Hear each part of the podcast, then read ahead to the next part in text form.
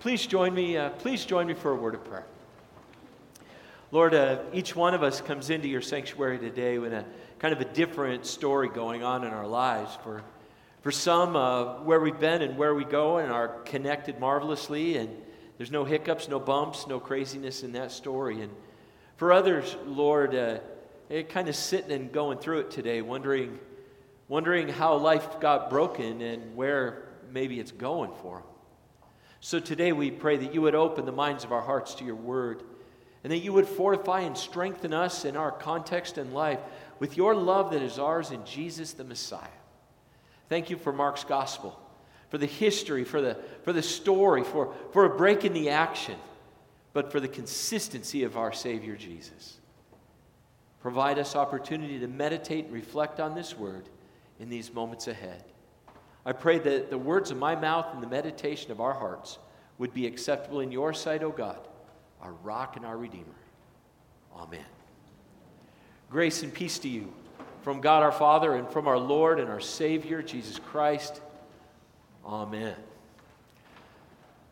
Kind of reminded of those three words up there, and they, they, they just seem to take on meaning for me. He can read them with me. Life goes on. Now, that means different things at, say, seventh or eighth grade than it does in a fresh senior in college. A, a, a, young person in eighth grade leaving St. John's going into a local high school is, is going to say, Life goes on, but it's really scary. Eighth grade, I was king, I was queen, I, I had it all figured out, I knew where my locker was and all that stuff. But life goes on. You're going to go to school, you're going to be all right, you're going to figure it out. You're going to be a freshman. Might get picked on a little bit, not going to know exactly where you're going, but you, you make it through. And those of us who are a little older, while, while, while we're kind of dumped into it eh, when we're little, your tolerance for life going on becomes a different thing. Right? The things that bothered you as a young person, as a middle aged person, don't even move the needles when you're older. I don't know a lot of 80 year old people who are bitter, but I know a lot of 80 year old people who are strong, who, when you ask them what they've been through, they said, Oh, yeah, we're going to be fine. It's just going to be great. You know, life goes on. I said, Yeah, but you just lost your spouse to cancer. Right? And I've seen enough of life to know how this works. How faithfulness to God and, and, and, and holding faith in Christ in your heart, what that means for grieving and consolation. I'll make it. And one day, Pastor, I'll be back with my wife again. Life goes on. Summer provides a, a, cool opportunity for things to slow a bit. Maybe you're one of those families that, that your, your, your life and your rhythm are tied to the school year. And boy, you get to Memorial Day, and then you get school out, and the narrative of your life just changes dramatically. This last week, my wife and I went to walk to get our 10,000 steps in, in uh, Huntington Beach. And uh, you, you, you go out to the pier, and the pier kind of breaks, right? There, there lots of people on the south side and lots of people on the north side and lots of people on the south side, and uh, and no one's working. There's empty desks, empty schools. People broke for the summer to mess around at the beach, which is a super good thing. In our own congregation, we break for the summer. We, we've got tons of M&R stuff to do right now, and we got after it this week. No more vacation Bible school, no more stuff. Our STEM lab is, is coming together beautifully. But if we had to work around people in our STEM lab while kids are in school, it would take forever to do it. We put new water service in building A and building B this week. And somehow, with our old water service, we turned off the water to building A and building B, and building C got turned off, and we don't know what in the world how to turn it back on.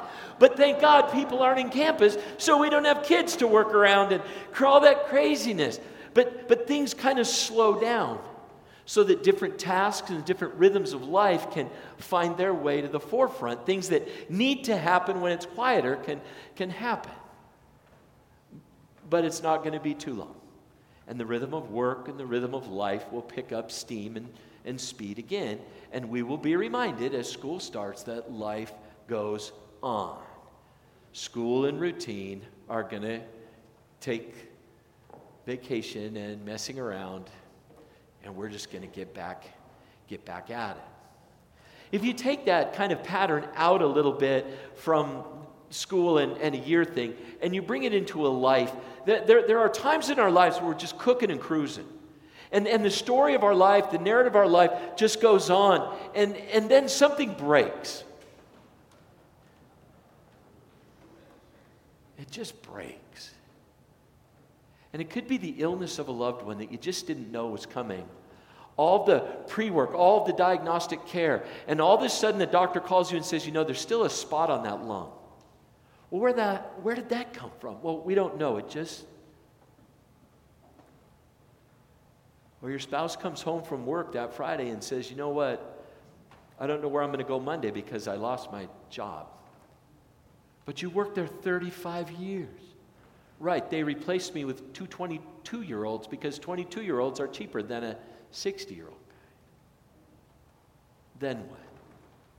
Life breaks down and it happens in many and different venues of life. It's not just illness and sickness. Sometimes it's just what's going on between the ears and what's going on in here. And you wake up one day and you say, I just don't know why I can't shake that. I don't know why I woke up feeling blue today and I felt blue yesterday and the day before. And I sleep and I'm tired and I can't seem to wake up with any energy or any charge. And life kind of breaks. And when something breaks in life, the story changes. And sometimes it's something good. Sometimes it's the birth of a child, and, and, and, and you kind of laugh at the young people, and you go, they go, This is great. And you go, Just wait. You're going to be so tired, and it's responsibility, and all that. But you rejoice with them, right? I got to baptize at 8 o'clock church little Raiden Marshall, whose mom played soccer with my daughter in high school and went through, went through school here. And we, we just kept yapping. But, but it was great. It was something good. The baptism broke into the mundane, and the whole family was gathered together right here. It was awesome. Sometimes good things break in, and the story of our lives changes. And sometimes painful things break in and if you're wired like I am, you're probably more in tune to the painful things than you are the things for which to be grateful. But sometimes life just stops. In today's text, in Mark chapter 6, the, the, the text breaks up the story. The, the, Jesus is, is doing his thing, and we've been through it all summer. Every time he goes forward, he, he walks and he tours and he gets after it. And, and, and then there's crowds of people around him. And then he preaches and teaches in the synagogues, and, and people come around him. And then the people around him find out that he is from God and that he's able to heal. I'm reminded of the story from Mark chapter 5 where the, the lady who had the flow of blood and, and hemorrhaging, that Jesus is in this huge crowd, and, and, and, and all of a sudden it, it kind of breaks on him, and someone touches him, power goes out of Jesus, and he says, Who touched me? And the disciples said, You've got to be kidding us. Are you nuts? Everyone's touching you. Jesus goes, No. And he turns around and the lady's there. And she says, I, I did it. And he says, Your faith has healed you. See, that was the ebb and flow of his ministry. That's what he was doing walking and touring, preaching and teaching, healing and casting out evil spirits. And as he did that, and as Mark records that, he's building the case for Jesus being the Christ, the Messiah, the Son of God. Everything points to that. Everything Jesus is doing. All of those things, you can go back into Isaiah and Amos. You can go back in and say, well, he's maybe bigger than a prophet, he's bigger than Elijah, because even Elijah couldn't do this stuff. So that at the end of Mark's gospel, that it is the centurion who claims, surely this man was the Son of God. Jesus is the Messiah. Everything in the first six chapters of Mark's gospel leads up to the reality that Jesus is the Messiah.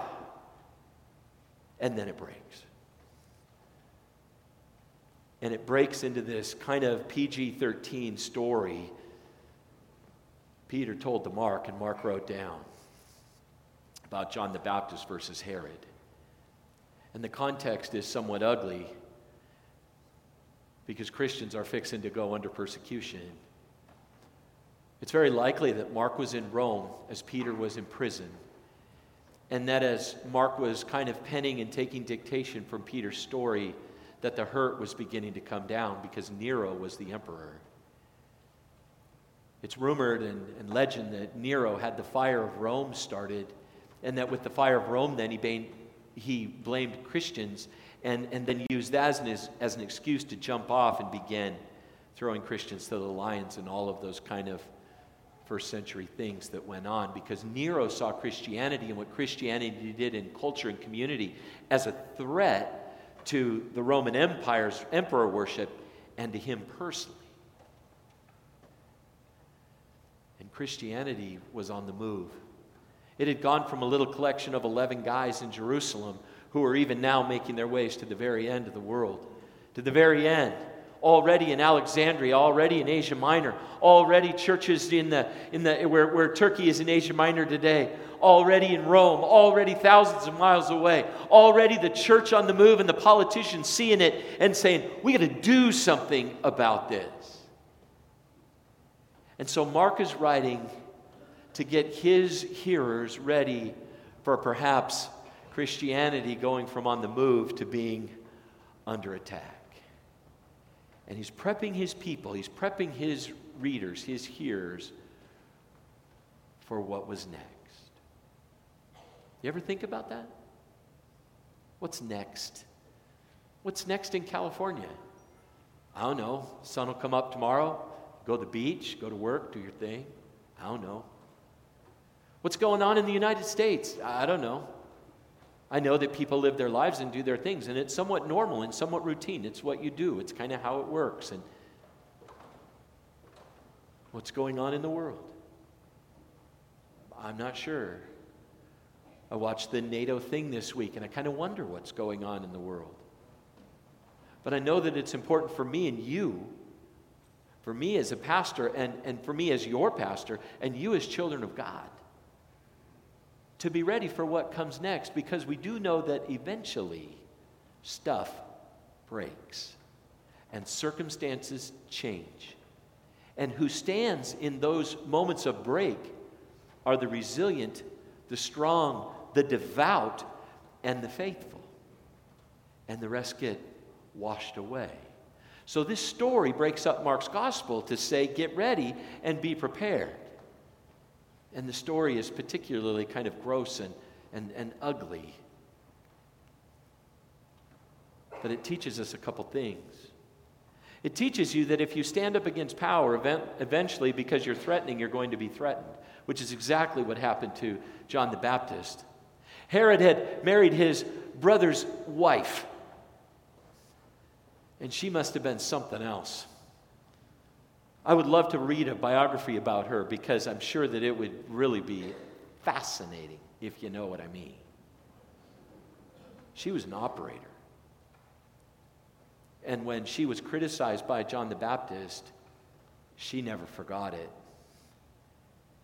And she waited for an opportune moment, the scripture says, and the opportune moment came when her daughter got up and she remembered how threatening John the Baptist was and how Herod, her husband, was kind of set up and, and uptight. When John the Baptist would stand up, Herod would stand back. And what was going on there was a matter of honor and shame. John was honest, John was faithful, John was dedicated, John was a good man of honesty and integrity, and Herod was slime. And so the people knew that Herod was evil and that John was good. And if Herod killed John for no reason but that, then Herod would be shamed and lose his honor. Powerful part of that culture.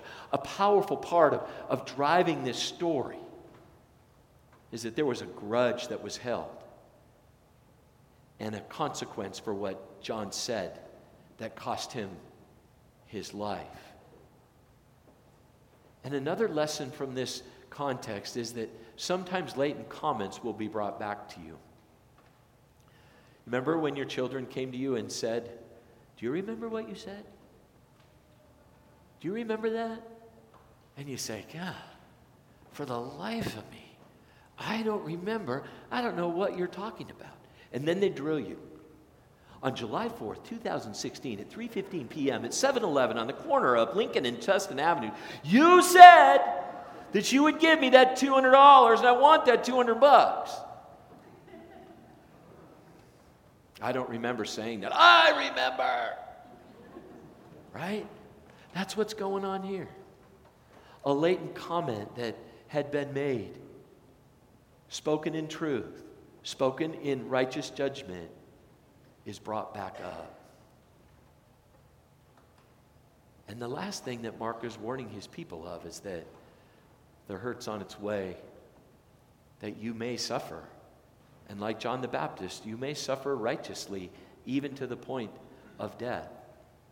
Now, in America, that doesn't make a lot of, we're not in imminent danger of death that we know of. But it's a different thing right now than it was eight or ten years ago to be a Christian. It used to be you, you go to the CHOC Hospital and you, and, and you check in and you say, I'm a pastor from St. John's. I'd like to come in and visit my member. And they say, Wait a minute, sir, you'll have to be checked in. I'm like, I'm a pastor. I walk into surgery rooms. You don't know who I am, you don't know what I'm all about. Will you validate my parking? we don't do that anymore. And when you're a pastor in 21st century America and you introduce yourself as a pastor, what's going through someone's mind is not a quaint Midwestern hometown feel. It's the child scandals of the Catholic Church that go through their mind's eye. It's TV evangelists who have fleeced their congregations and say stupid things. And are we undergoing persecution? Perhaps culturally and somewhat passively. But I want you and I want us as a body of Christ to be ready if and when that breaks. And the first and most important piece of being ready is to keep the main thing the main thing. This is the beginning of the gospel of Jesus Christ, Mark starts his gospel with. This is the beginning of the gospel of Jesus Christ. Mark knows he's not going to write down the whole story. He can't, for goodness sakes, write it all down, probably in the lifetime that he has left. But he, but he can give us the beginning of the gospel of Jesus Christ. He can say, here's where it started, and here's the trajectory, and here's where it's going. And let's keep the main thing the main thing the good news of God revealed in Jesus Christ. With that, you have the main thing, and you're strong and steady and resilient. And without that, you quite literally got nothing. Watch pagan people suffer and the, the, the, the try of reasoning to reason themselves out of it. And watch a faithful Christian person work their way through a break in life. And watch them find meaning and purpose and strength and resiliency because the gospel of Jesus Christ is the main thing, and the gospel of Jesus Christ and His love is moving in their lives. And then Mark turns the page and he moves on with his life. He moves on with his story of Jesus. Not afraid after the Pilate thing, after the, the Herod thing. It doesn't stop there. And, and, and, and Mark says, and we all got a little nervous. Peter was killed, Paul was on his way to jail, and I'm just going to go somewhere and chill out. Uh uh-uh. uh It's not like that for the people of God. Mark turns the page and goes on with the life of Jesus. He's not afraid, but confident, moving into the next pages, which resume right at the, right, it resumes right at the, right where it left off. With the sense of confidence in that God Himself is writing the story. Jesus goes on to feed 5,000 people. If you thought He was done, He ain't. He's just getting warmed up. If you thought that calming the storm was a big deal, this cat's about ready to go out in the middle of a squall and walk on water to his guys. If you think healing a lady was uh, the, the end of his ministry, there's more going on. He's got hundreds of people left to heal. And when he's done, he's going to end up on a cross. When the whole world can look and say, that one on the cross is the Messiah, the Son of God, the sacrifice for all sin for all time, the Lamb of God who takes away the sin of the world, that Jesus, He's the one. He's the main thing. He's what it's all about. And I'm going to come to this over and over and over again until the middle of September, and I preach, you're going to hear it every week. A Roman centurion proclaimed the gospel to the people huddled around the cross. At the end of Mark's gospel, he says, Surely this man was the Son of God. The resiliency that comes in knowing Jesus, the preparedness that comes in knowing Jesus, the strength that comes in knowing Jesus is ours through faith. So that when life breaks for you, or the hurt comes down for us, we're not alone in any way, shape, or form. We have this in Christ, and we have body of Christ stuff one to another. And it's that that allows us to stand and to get on with the rest of the story of our lives. Because in your lives and in mine, the Lord is doing a good work, which, given the reality that we're all here, isn't quite completed yet. Amen.